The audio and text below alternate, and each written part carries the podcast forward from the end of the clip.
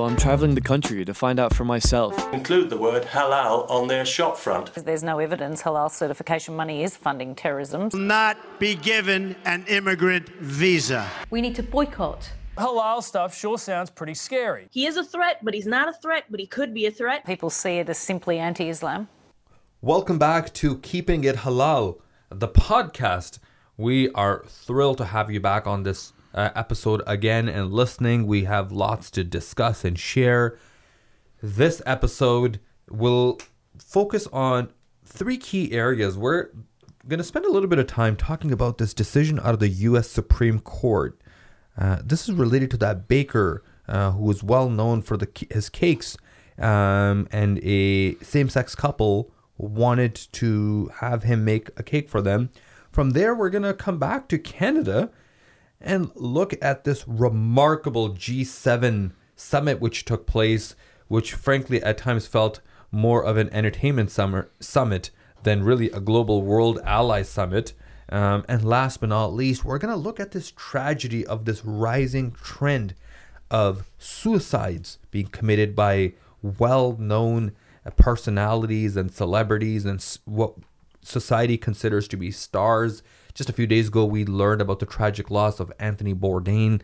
Uh, a few days prior to that was Kate Spade, um, and you know we we want to learn what we can do to reach out. But with that said, it's going to be another great episode. With me is my friend Jahan Khalid and also my dear friend Imam Ahmed. Assalamu alaikum to you both. Peace be upon you. Assalamu alaikum. Assalamu alaikum and peace be with you. So let's jump right in. So, one major world news story that came to light in the past few days is out of the US, and this is a remarkable Supreme Court ruling in favor of a baker who wouldn't make a cake for a gay couple. This story, uh, while even before going to the Supreme Court, um, had a lot of buzz around it as, you know, some, especially like the world of the uh, ACLU, had uh, come out very strongly against it. Um, you had uh, gay rights uh, and LGBT um, advocates who spoke very strongly against their religious communities uh, were also uh, very vocal in this story. Jahan, you've been tracking this pretty closely yourself, um, and especially as somebody with a with a legal background, um, you you know you've looked at the case from both ends. How do you come at something like this? Uh, well, yeah, of course. It's a it's a really interesting proposition, right? It, it um it, it really touches on a lot of constitutional rights protected by the U.S. Constitution, including the freedom of religion and the freedom to choose and freedom to speak, uh, freedom of speech, right? Um, and it was one of those cases that was very interesting, and there was no real um, sure thing when it went to the Supreme Court of how the Supreme Court was going to rule, and in a lot of ways they ruled in a kind of surprising way. Um, Justice Kennedy, the one of the lead chair uh, on the Supreme Court when same-sex marriage was legalized throughout the United States is also one of the people in favor of the baker in this case. Correct. So that's that's pretty remarkable. Where on one end he actually sided with a same-sex marriage in 2015. This time around, um, he sided with the baker. On the line with us is uh, Mr. Farhan Khokhar, who um, keenly follows uh, various different, not just Supreme Court decisions, but as it relates to uh, various religious communities um, and also rights movements. Thank you for joining us on the line. Assalamu Peace be upon you as well. So, in your view, how much is it about gay rights and how much is it, of it is about religious rights?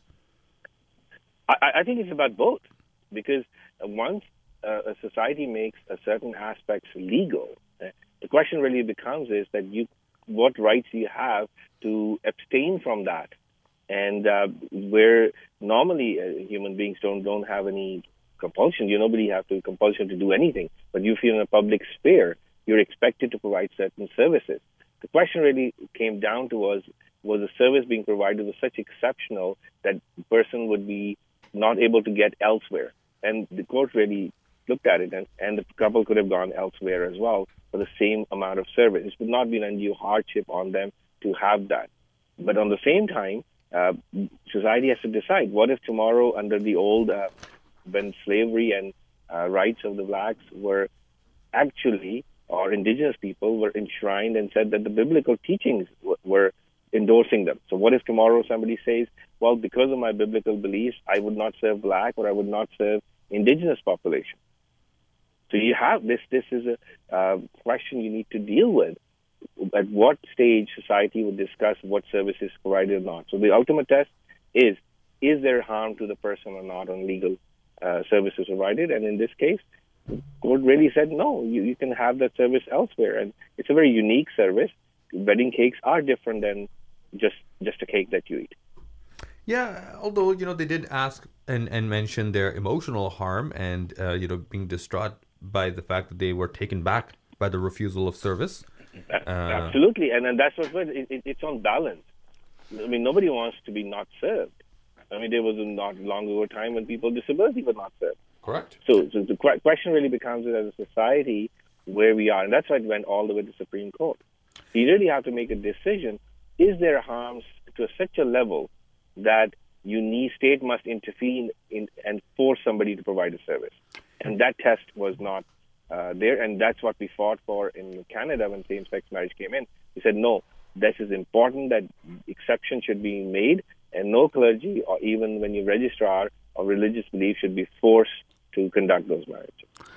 So my question is, uh, where do you draw a line when it comes to these things? Uh, in the past, Mormons uh, still there in their scriptures, it's present that you know they discriminate against uh, the the black African Americans or black race. So where do you draw a line?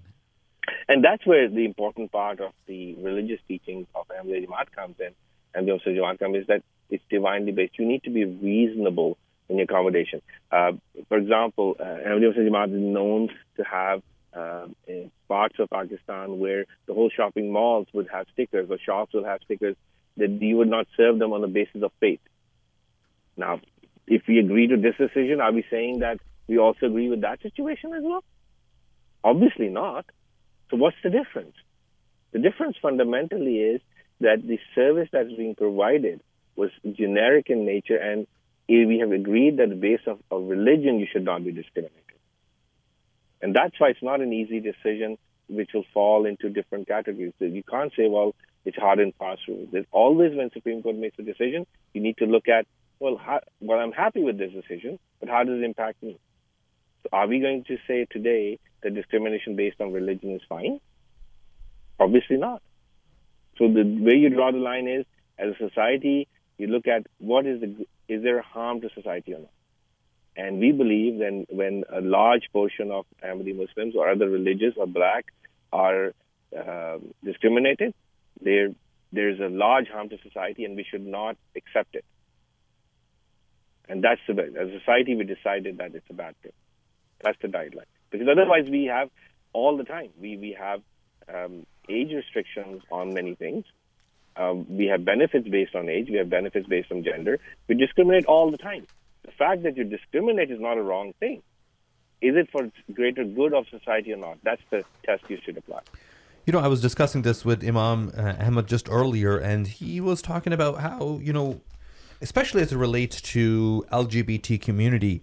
Um, His Holiness was asked about the same question, and uh, he guided the world. He said, "When I was in Sweden earlier the, in the year, I was asked by the media about homosexuality, and I told them that we bore no hate or grudge towards homosexuals, and we condemned the persecution of any group. Similarly, I was also asked what our reaction would be if an Ahmadi said that he was gay, and in response, I said that we would not stop them coming to our to, to our mosques. However, because homosexuality is against Islamic teaching, and we would try, due to our concern and love for the per- that person, to explain why Islam considered it to be wrong. Frambi, I was referencing to uh, the definition uh, maybe 50 years ago, 100 years ago. Um, th- uh, this was considered a really bad thing. Now, in the society we live in, it seems to be okay to be gay or to be lesbian. So, Uh, and- that, that's what I'm referring to. Is when, when you talk about religious, it has not changed. The society has become secular. yeah, that's why it's So- important. So, when, to, so the question really is: has so religion has not changed in that respect. Gee. It's just it's a society wants to become secular. it's based on rights and obligations. The, the, history on Western side is very different. Uh, starting with the Enlightenment area, uh, era when people uh, moved into more, more of a scientific and uh, logic-based reasoning in the West. Initially, religion and enlightenment went hand in hand. People were able to uh, attain, maintain their Christian values, the Christian religion, with their secular and rational values as well. But really, what happened was, over a period of time, as science and rationality and secular education grew, people were not able to reconcile that with their faith. It is quite different from Islamic perspective. When Islamic era was growing uh, in the Middle East, the, religion was not at conflict with science. So what happened really was that increasingly in the West, because of this this dichotomy between religion and faith, they opted for uh, within science and faith, they opted for science and rationality, and that's why you ended up in much bigger secular movement, and that is why you it's inevitable. It's inevitable. More and more countries are moving into secular role, and to be honest, in this day and age, that is the only model you are left with, which is a secular um, country which provides all the rights and obligations to human beings. And religion becomes a matter of individuals between the, you and your God. That's a great point. Okay, thank you very much for that very thorough and detailed explanation. Um, You're most welcome. So, another major event coming out of Canada, especially, is the G7 summit, which just concluded a few hours ago. Took place not to, uh, just a few hours from where we are right now in uh, Quebec, which is uh, in Canada's largest province called Quebec, and not too far away from Quebec City, uh, in the beautiful uh, back country of uh, Charlevoix. And in this summit, just leading up to it, there was a lot of uh, fireworks which went off, uh, including um, many of the statements that were coming out. For instance, the French president Emmanuel Macron mentioned on Twitter that it could be six plus one. Um, he also, and also leading up to it, Trump wanted Russia to be there. Then he showed up late um, and didn't have his meeting with uh, with the French president, but then they were gonna have it later. Um, so this there was a lot just even leading into this G7. Um, finally, they were able to hash out a few things. Uh, they looked all happy and waving to the camera during the summit. The next morning, Mr. Trump showed up late to the Women Empowerment and Equality session, and, and that was strongly scrutinized. And above all else, he just completely skipped out on the uh, economic so not the economic, but the environmental uh, portion of the G7.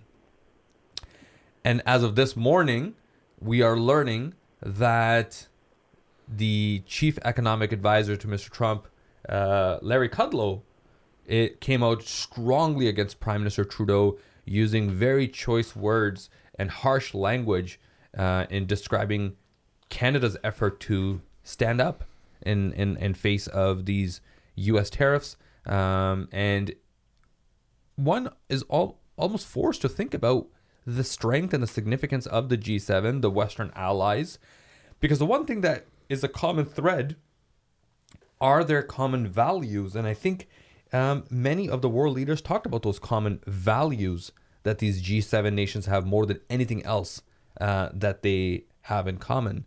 Uh, but it appeared that almost nothing uh, was in common. There were there were rumblings that um, Prime Minister Theresa May was trying to have her own bilateral meeting with Mr. Trump outside of the EU, um, and EU wasn't too thrilled about that. So you know, um, given the friction of the the G7, this has been this has been a left this this summit has left a lot of people with a question mark. I mean, like you said, it's almost become a six plus one.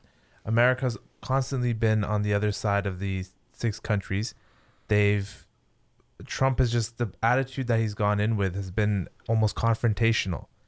He's almost sending a signal out there that it's us against the world, a signal that I believe that his base will pick up on, and that his base will feed off on. Um, he really has no regard for Canada or any of the friendships that his country has developed. So it appears that you know all the world leaders are looking at one another um, to to take that lead or have a breakthrough, or somebody's just hoping that a magical wand can just solve uh, a lot of this uh, strife and division in the world. However, this is not new.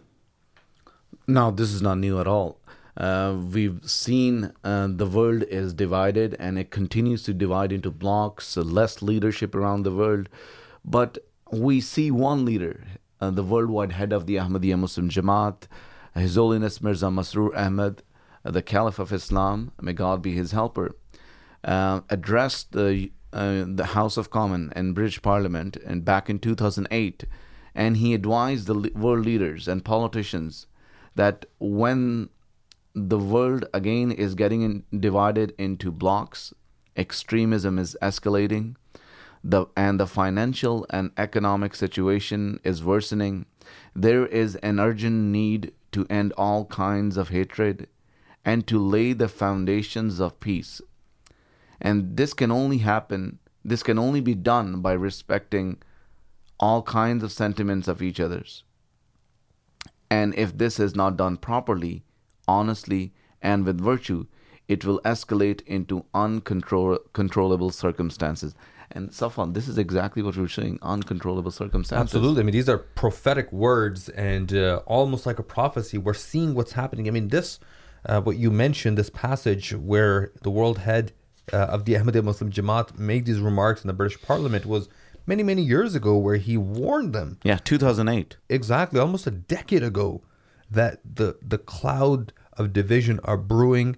We- we're seeing the division that took place in uh, EU, and more and more nations are struggling to come to terms and agreements and treaties and, and, and trade deals because of a mistrust. Um, That is correct. And you know, um, United States been um, the leader of the world past uh, many decades now, and His Holiness also called on, upon the U.S. leaders to really, you know, con- take control of the situation. And he said that blocks are being formed. And this is sorry, um, he addressed at Capitol Hill back in 2012. This is Washington, D.C.. Washington D.C. That's right.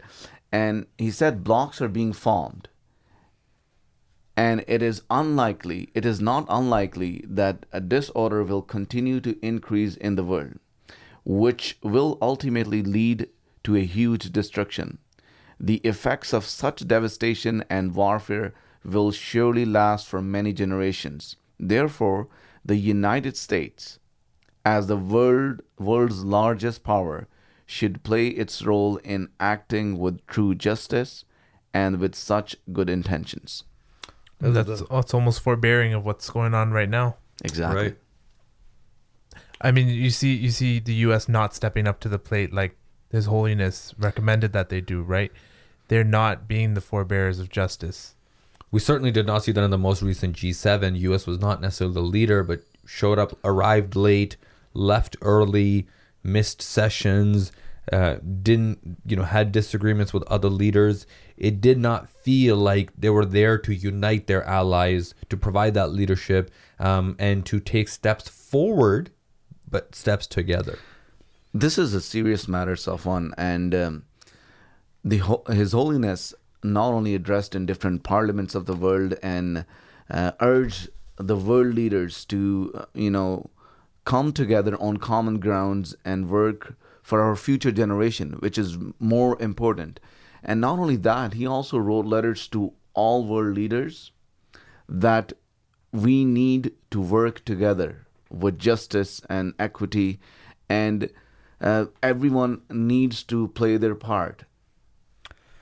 Absolutely. You know, we really hope that these world leaders take heed to the letters which they ha- which have been sent to them, um, and and we we truly hope and pray for world peace, as that is the mission that His Holiness Mirza Masroor Ahmad has been on this pathway to peace, this pathway which he has been striving for over a decade and providing very specific instructions step by step to individual world leaders of um, conditions and and and treatments that they have to critically think about. You know, and all these speeches have been compiled um, in a book form. It's called uh, World Crisis and Pathway to Peace. And I really encourage all our listeners to go and read the book. You can easily find it on www.alislam.org. Yeah, or you can just simply Google World Crisis and the Pathway to Peace. And this whole book is available to read for free that has all these letters that you spoke about to the various different world leaders and more importantly specific step-by-step instructions if there's a genuine interest for world peace. With that said, as we talk about world peace, we, there's another um, turmoil, almost a crisis, which appears to be forming. Um, just a few days ago, we learned about the tragic news of a well known uh, CNN show host, Anthony Bourdain, with his famous show Parts Unknown, uh, tragically committed suicide. Yeah, he was found uh, dead in uh, Paris. He was there to film another episode of his program. Uh, Anthony Bourdain, if you're not familiar with him, basically was a former chef and cook uh, who became famous after he wrote a book. Uh, got a couple TV shows, most recently Parts Unknown on CNN. He basically traveled to countries, figured out their story through food and just conversation. One famous Seems like a pretty amazing job. I mean, yeah, one famous episode had him and Barack Obama sharing noodles in Vietnam. He was teaching him how to swirl uh, or, and, and eat noodles. Yeah, exactly. So, I mean, I on many occasions was a fan of his show and would comment to family and friends that, oh my God, look, Anthony Bourdain, what an amazing job. I wish I had that job. You know, I've heard that quite a bit. People say that, you know, he had one of the coolest jobs in the world. He got paid millions of dollars to travel around the world, try different foods, and document his experience. I mean, people pay for those experiences, and he's getting paid for those experiences. Yeah. Um, but it just shows how depression can really affect a person, and you never know what someone is going through. You know, another um, tragic, uh, almost a similar tragedy that we experienced just a few days earlier was Kate Spade, famous, world-renowned fashion uh, I, um, uh, maker in terms of purses and clothing attire and, and other accessories and apparel. And you know, these are very, very successful individuals as society would consider them to have the ideal jobs. Um, they have an opportunity to travel the world, uh, full economic freedom. Yet we see them so tragically take their lives. Yes, it's uh, it's truly sad on one end, um, but um, at the same time, uh, we have to look at the root cause. Why, uh, you know, people who are well off, who actually have everything in their lives, and um yet uh, would uh, they, you know, end up taking their lives? It's it's truly sad. So what's really missing is is the component of God, spirituality in our lives. And you know, in one chapter of the Holy Quran, chapter one or two, uh, specifically talks about this. Uh, it says, I'll just read out the translation that mutual rival, rivalry in seeking worldly increase diverts you from God till you reach your graves. Wow, that's uh, that's striking, um, and more importantly, I think we see people that are that many people look up to as having the ideal lifestyle, or they look at them as the epitome of success and happiness. But deep down inside, when you see these tragedies take place, you recognize, and it's uh, you know it's almost a, a a rattling reminder and a wake up call of what sometimes we prioritize or think about as sources of happiness and success, and pe- something that people strive to.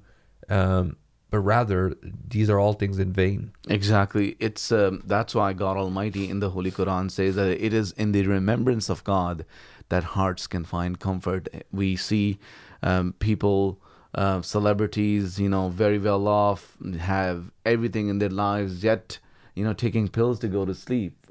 Uh, so it's it's it's the main as if the main and major component of life is missing. I think it's also important to under, uh, emphasize that you know we should also reach out to people in our lives. Um, it's not just famous celebrities that are going through this; it's people within your own friend circle or community, and the importance of community in bringing those people together and showing them that there is a life worth living for. Um, I think one of the things that happens in modern society is people are more isolated than ever while being more connected than ever.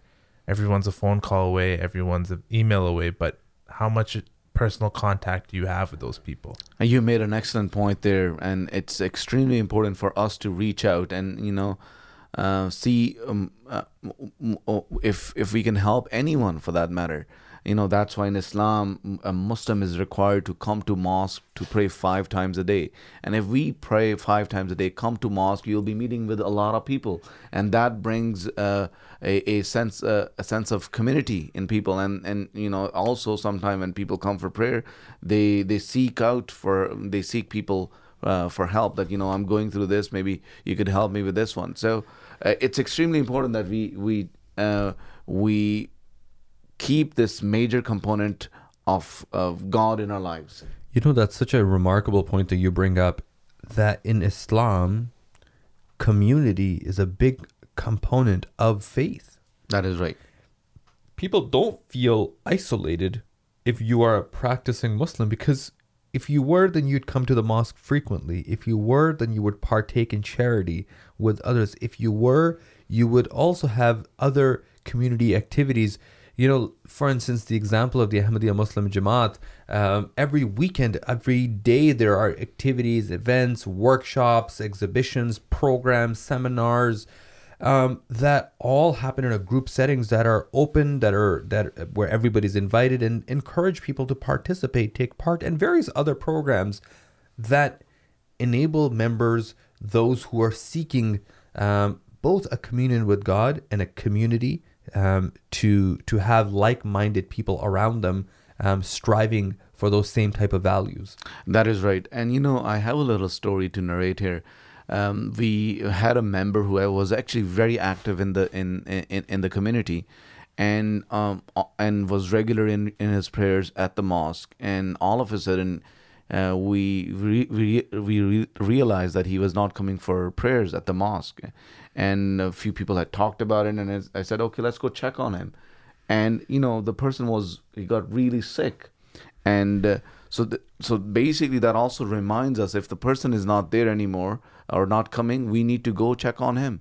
So it, it really brings uh, the sense of community and sense of taking care of each other uh, in in the community. Absolutely. Um, and and I guess there has to be a component of setting up setting up goals and and rules for yourself and who you look up to. Right? Do you look up to people who are celebrities who you think have this perfect lifestyle, have you know, in some cases uh, no connection with God, uh, in, in in some cases um, are uh, atheist or disbelievers and they they just are fully engulfed in a lifestyle um, and they through social media and their tv program they're they're championed as somebody to look up to um, and then you see how tragically they take their lives. And it's it's nothing wrong in looking up to Safwan, uh, somebody who is really successful, as long as we don't forget the real purpose of our creation, and that is to worship God and to be fu- fulfilling the rights of God and the people. I know it was an important reminder for me. Um, like I said, I I saw this and I was almost shocked. I was just like, what, what reason would he have? But you're absolutely right. You look up to somebody, you can't imagine what life they have. You only see what they want you to see. Um, and it's important to remember that, especially for young people that idolize celebrities. And we live in a very celebrity driven culture. Um, and it's important to remember that these are people too. They're not they're not perfect, and you should just treat them as such. Yes, that's a, that's a great point that you brought up. Um, thank you so much, Jahan, for joining us in the studio. Thank you, Imam Ahmed, for joining us in the studio. Our technical manager, Nasser Ahmed, um, and for all of our listeners, thank you for tuning in. And we appreciate your feedback. We appreciate you sharing this podcast with others. Peace be upon you.